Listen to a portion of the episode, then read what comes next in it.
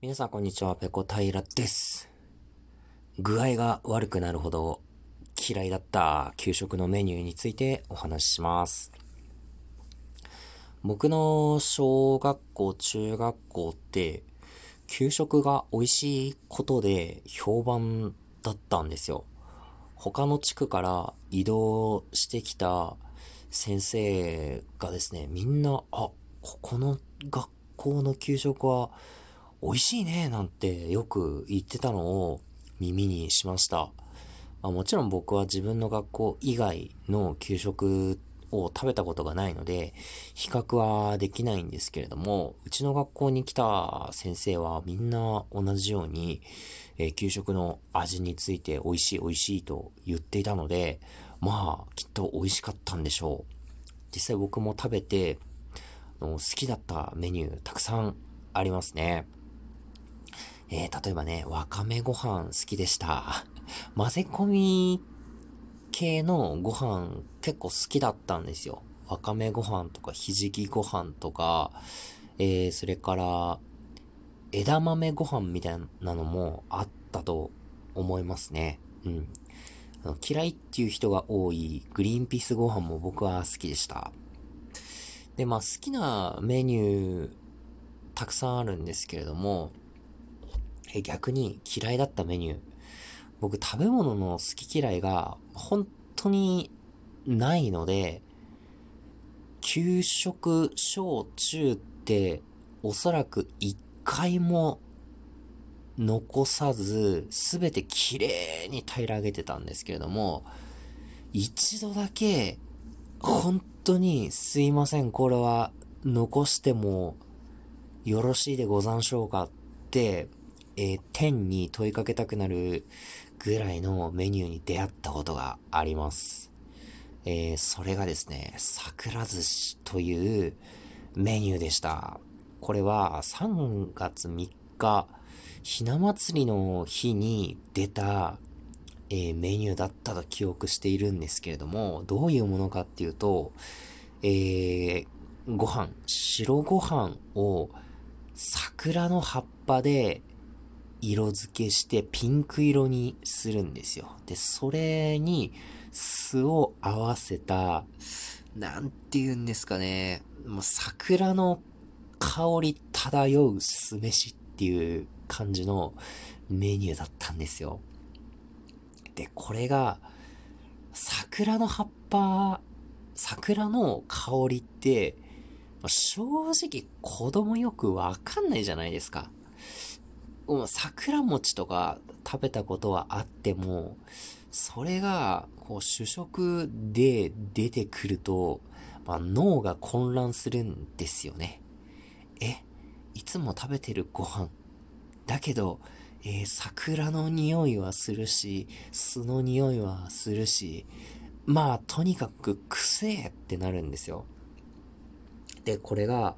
あの四角いアルミの食感をパカって開けると、熱々の状態で来るんですけど、その熱々の湯気が、もう桜の匂いと酢の匂いで、もう大変なことになるんですよ。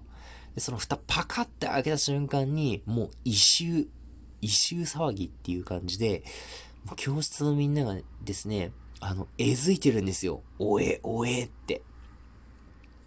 で、僕、もうですね、とんでもねえ化け物が来ちまったぜ、と思いながら、えー、給食当番が、えー、配膳してくれたんですけど、あの、いつもは、あの、欲張って多めにくださいって言ってるけど、今日はちょっと少なめでよろしいですっていう感じの目で配膳する人を見てたのを覚えています。で、今はどうかわかんないんですけど、当時の、えー、小学校で、まあ、出されたものは残さず全部食べましょうという教育がされてたんですよ。で、僕は嫌いなものってまあなくて、で、親からもですね、家で、まあ、出されたものは綺麗に食べなさいと。米粒一つ、一粒たりとも残さず、全部食べなさい。それが礼儀だ。っていう風に教えられてきたので、まあ、このとんでもねえ匂いの桜寿司という化け物が茶碗に装われてしまったこの日もですね、すべて食べなければという義務感に、えー、駆られていたわけなんですよ。でもこれが、まあ、匂いはものすごいんですけど、それ、ご飯をね、ちょっと箸で、えー、つまんでパクって口に入れると、もうね、この桜の葉っぱの匂いと巣の匂いが、口から、えー、鼻に抜けていく感じが、まあ気持ち悪いんですよ。でも噛んでる間にどんどんどんどん気持ち悪くなっちゃって、えずいてえずいて飲めないんですよ。おえ、おえってなっちゃって。いやー、でもこれ今まで給食残さないで食べ続けてきた記録をここで途絶えさせるのもなーと思って、もう本当に涙をこらえる思いでですね、その口に桜寿司、桜色に染まった酢でくっさいくっさいご飯を、えー、かっこみですね。もうそれを噛まずに牛乳で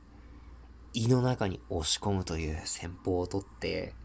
もうなんとかすべて食べきりました。食べきったというよりかは、飲み込んだと言った方が正しいのかもしれません。いやでも本当にその日はですね、過去ないぐらい、みんながね、その桜寿司を残したんですよ。こんなに残るんだっていうぐらい残してて、で、普段好き嫌いせず全部残さず食べましょうって指導した先生も軽く涙目になってるんですよ。で僕と同じように牛乳で押し込んでるんですよね。いやー、これは本当にすごかったですね。でも出たのは学校生活、中高の学校生活で一度だけだったんですよ。よっぽど評判悪かったんじゃないですかね。で、あとその残った量を見て、給食センターのね、方たちが、これはもう化け物だったんだっていうことで気づいてもらって、まあ多分翌年以降は、その3月3日のひな祭りには、その桜寿司は出なかったんですけど、まあ人生でたった一度だけ出会った、